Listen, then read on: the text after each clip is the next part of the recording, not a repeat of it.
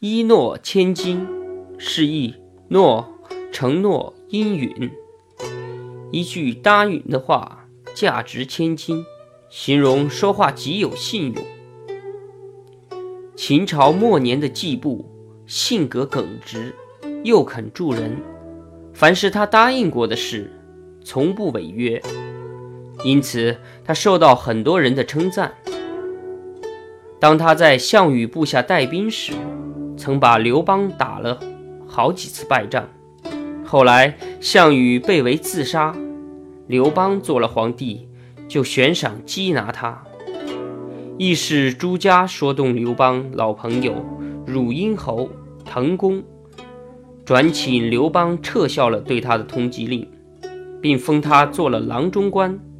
不久，他又改做河东守。当时有一个叫曹秋生的人，是季布的同乡。听说季布做了大官，特地请窦长君写信介绍他去见季布。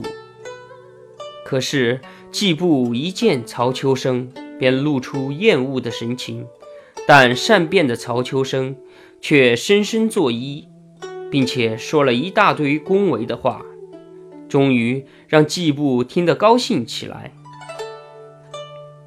曹秋生说的这段话大意是：楚人常言得黄金百斤，不如得季布一诺。